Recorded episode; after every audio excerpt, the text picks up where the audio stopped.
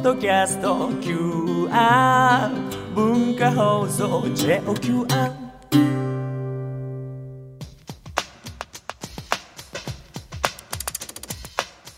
大人カレッジ。使える学び大人カレッジ経済ビジネス学科金曜日は日本を変える観光ビジネス研究。講師は航空旅行アナリストで帝京大学航空宇宙工学科非常勤講師鳥海幸太郎さんです。今夜のテーマ旅行業界のイノベーター星野リゾートの戦略とは？お願いします。はい、えー今日のテーマ、まあ、旅行業界のイノベーター星野リゾートの戦略ということで、まあ、星野社長ってまだ今55歳ということで、これからまだ10年15年ぐらいこの日本の観光業界旅行業界というのを、まあ、引っ張っていくことになると思うんですけど、えー、と今まあインバウンドがまあ盛り上がってますよね。ですが実は国内の旅行需要というのは減少している状況にあると。えーインバウンドがいの1.7兆円の産業が今2.2兆円増えたりという形で、まあ、あの0.5兆円増えてるんですが国内の旅行消費はそれよりも落ちてると、そうすると結果的にこの東京とか大阪とか札幌とか都市部に関してはものすごいこのインバウンドこれからまあ今旧正月に入って、えーまた爆買いという言葉が出てきますけどただこれが、えー、全ての地方には、えー行っていないと。うんまあ、そういったところというのが、あのまあ、状況的には、えーあると。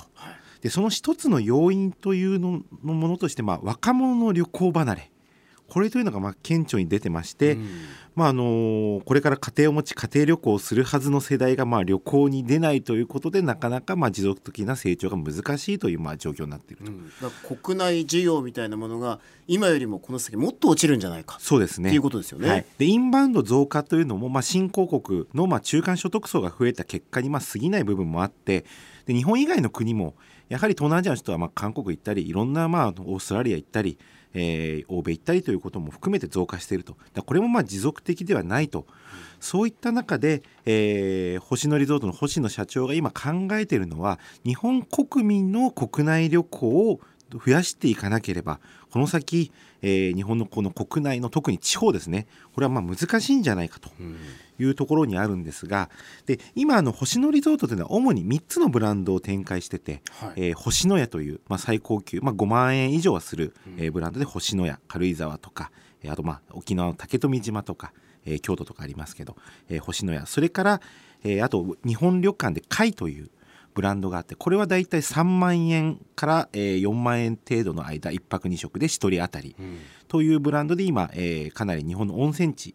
えー山城温泉であったりとか熱海であったりとか、えー阿蘇の方であったりとかいろんなところに、まあ、あの展開温泉地に展開している、まあ、ブランドがあったり、はい、世界の貝と書いてそうで貝です。すね世界の会で会です。あとまあリゾナーレという、まあ、どっちかというとファミリー向けの、えー層の、まあえー展開ブランドそのまあ3つを展開してあとまあ買収しているところで例えば北海道のトマムであったりとか、えーアルツバンダイスキー場とか、まあ、そういったところをまああの展開しているかなという状況にあるんですが今星野さんが今、えー中心となって頑張っていることというのが若者の旅行を増やそうと。やはりわ今のの、まあ、段階の世代正山さん段階ジュニアぐらいになると思いますけどそうすると結構スキーに行ったりとか若い時、えー遊びに行ったりっていうの多かったですよね。で今になって結構この段階ジュニアの人たちは子供を持って旅行に行く人も増えていると。まあ、そういった部分もありますのでやはり、まあ、今の特に大学生あたりがなかなかまだ旅行に行くのが少ないと。でこの層をとにかく開拓しようということでさっき、えーお話しした会、えー和風旅館で展開している。ここがだいたい3万円から4万円のとこなんですが今1万9000円に若者限定でやってる若者旅プロジェクト2016っていうのをやってまして、は一律1万9000円で泊まれます。若者にとっては割安になるわけですね。そうです。これちゃんと2食を食べれて温泉も入ってという、だからそういう若いうちにちゃんと日本の伝統的な旅館を体験してもらうことによって将来大人になった時にも、えー仲間と行ったり家族と行ったりまた子供と行ったりとそういうのを今提案していると。ですのでこの今シニア割引はブームですよね。まあどちらかといえば高齢者の方の方がお金も持ってて時間もあってっていうシニア割引はいっぱいありますよね、はい。飛行機で言えば当日空港行って空空席があれば1万3000円乗れてしまうっていうのがあるんです、もうこんなのはいらないと星野社長。はもう断言して。星野さんはシニア割引はいらないと。シニアはお金を持ってるし時間もあるので、うん。そんなところに行く必要はないと。そこよりももうとにかく若者にその割引分は還元すべきだというようなもうことを言ってますので、まあ、そういった意味でも、えーこういう若者を増やすと、えーなので本当は星野リゾートって若者からすればやはり高いブランドなのでなかなか行けないけど、そうですね。も1万9000円はちょっと背伸びすればいけるかなと。いうとこ。ろ、まあ、こういったことも含めてやはり若者割引をまあ業界全体で取り組んでいかなきゃいけないと。もうシニア割引じゃないと。いったようなまあ流れというのがまああるのかなと。まあ、イノベーターですねやっぱりね、でこの特にこの今貝というブランドに今星野リゾート力を入れてるんですがここのまあ特色としては、まあ、温泉街を中心に地域の魅力を再発見して心地よい和にこだわった上質な温泉旅館というのをコンセプトにしてます。で今あの温泉旅館でもまあ100室以上とか200室程度あるところもあるんですが、えーここはもう1泊2食3万円以上かつ50室以下といううんこれのこだわりが今星野さんの中であると。うんじゃあどうして50室以下なんですかっていう話をしたら50室だと団体を呼ばなくていいと、年間を通じて個人客だけで埋められる規模。でこれからまあこのインバウンドももちろん増えてくる、まあ、そういった人も含めて、えー団体ではなくて、えー日本人においても、えー海外からのお客様にとっても個人客をすると。うんそうすると閑散期でも50室だったら集められるイコールスタッフも年間を通して正規雇用ができる、正社員として、えー雇うことができる、まあ、そういったようなまあメリットもあるということをまあやっているというのがあるんですけど、で最近、えー星野リゾートのまあベンチマークと言えるのが外資系のホテルチェーンはい。まあ、スターウッドグループ、まあ、シェラトンとかウェスティンやってるスターウッドグループであったり、まあ、ヒルトングループであったりそういった今外資系のリゾートというのがあのホテルチェーンというのが北海道で言えばニセコであったりとかルスツであったりとか、そういうところを今まで既存のまあ日本ブランドでやってたホテルをまあ買収というか、えーオーナーは変わらないやり方を取るんですが、えー運営をそういった外資系のホテルチェーンに、まああのーお願いをして、うん。えマネージメントしてもらうと。そういう、まあ、そのメリットっていうのは、まあ、このインバウンドなんですけどやっぱり外国の方っていうのは日本の知らないようなリゾートとか名前は来ないけどじゃあここにハイアットって名前がついてるウエスティンって名前がついてるヒルトンって名前がついてる。そうするとあそのブランドが入ってるから安心してその土地のことが分かんなくてもそのブランドが入ってるからここはじゃあ大丈夫だなと。でこの外資系のホテルチェーンの一番の魅力っていうのは世界中同じサービスを受けられる、まあ、それが逆に安心感につながるというところなんですが星野リゾートはその逆を行こうとほあえて地域の個性や魅力をしっかり出していこうと。で星野さんは将来的には日本の有名な温泉地全てにこのリゾートこの星野リゾートの貝というブランドを展開したいと。そうしたら例えば草津に行ってでその後じゃあ加賀温泉に行ってとか違うとこに行って、えー同じ会ではあるんだけどでも、えー滞在というかそこで受けるサービスであったりとか、まあ、特にそういう地域のものを魅力を出していく地域のものを感じられる違うところにちゃんとステイをしてるんだよというのを感じてもらえるようなそういったところがまあ魅力なのかなという、えーところになってきています。うもうそれぞれの地域の魅力を出して国内の人にまあいろんなところに行ってもらおうっそうですねていう戦略ですね。はい、なのでこの会をいろいろな会を巡る旅を将来的には1週間いたらそこで5か所ぐらい回るとか、はいはいそういったところをやっていきたいというのが出てきていると。会という安心感会だといいサービスが受けられるだろうという安心感と地域の魅力を出すっていう、はいこれを両方一緒にしようっていう両ことですね。方に一緒にしようというところがあります。まあ、そういったような展開で、まあ、この会の方は進めていくと。で一番今度、えー、会は先ほど3万円台という話しました。星野屋という、えー星野リゾートの中の最高級ブランドこちらに関してはまあ5万円から10万円ぐらいの、えー、大体平均単価になると思いますがこちらに関しては今度、まあ、軽井沢であるとか京都であるとか竹富島であるとかでこの間富士にもオープンしましたけど今年は東京とそれからインドネシアのバリ島にオープンをしていくと。いよいよこの都市とそれから世界に進出していくということなんですがこの星のやというコンセプトというのは圧倒的な非日常と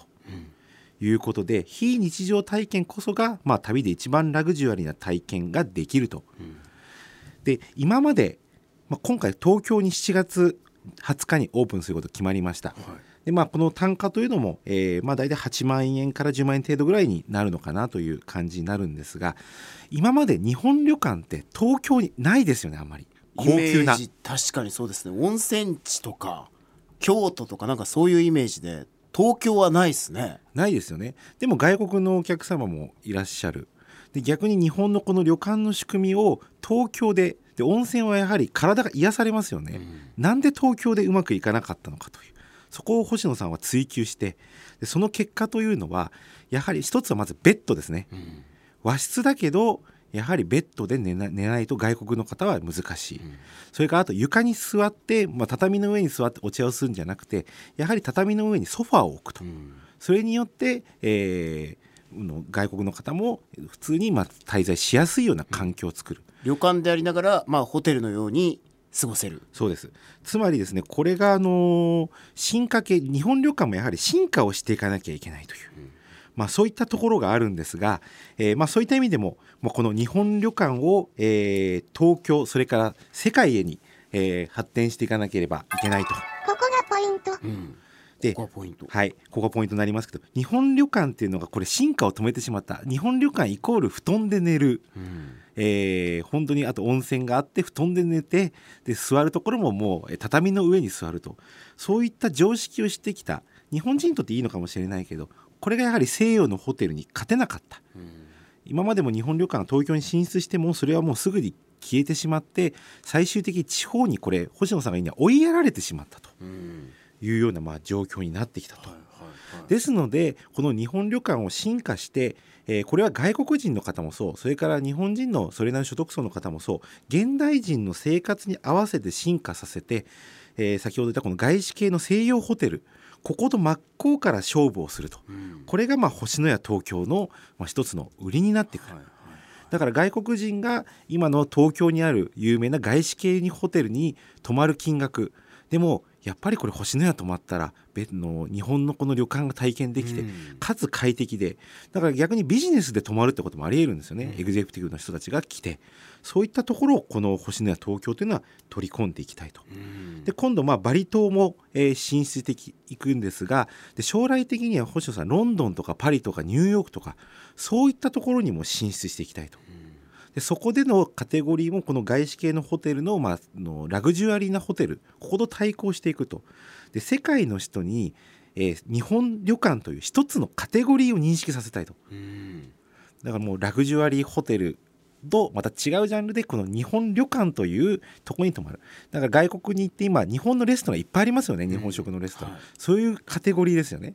でも日本旅館っていうカテゴリーないですよね我々も東京でタイ料理食べますよね。そんな感じでニューヨークに行って日本旅館というホテルに泊まりたいという、えーなので旅館でありながらまあホテルの一つのカテゴリーという認識うん。っていうのが出てくると。でこれがまあ成功していけば2020年のまあお東京オリンピック・パラリンピックのだけじゃなくてこの30年40年星野リゾートは今度まあグローバルなまあ運営会社になる、えーそういったまあの競争力というのがまあ出てくるのかなと。うん。ただまあちょっと課題も一つありまして、はい。えーやはりまだ星野というブランド力が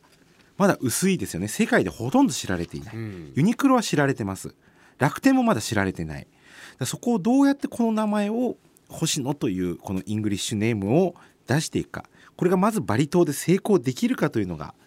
まあ、一つのまあ鍵になっていくのかなと、うん。まあ、今世界でいうとこの1泊10万円以上でこの隠れ家的なリゾートでアマンリゾートっていうのがありますけどそこに近づくような形で星野という名前が出てくれば、えーかなりこのまあ日本旅館が出てくると。で加えて言うと星野だけじゃなくてもう一つ二つ日本の旅館をやってるグループが海外に進出していくと、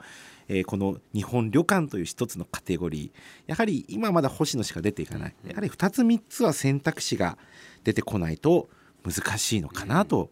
いったところがあるのかな一と。社よりも二社三社ではい。もっと広げていこうと。そうですね。いうことなんですね。そういった意味でやはり進化系日本旅館ここに目指していく。これは東京もそうだしこの外国でもそうこれが成功するかこれはまあ外国人に受け入れられるかというのが一つの、えー答えとして12年後に出てくるのではないかというふうに思います。まあ、イノベーターとしての戦略、まあ、それがうまくいくのかっていうのがこのまず7月東京とはい、いうことですね。で年内にまあバリ島もオープンします。はい、さあということで後半はそれ今今聞いたお話の中から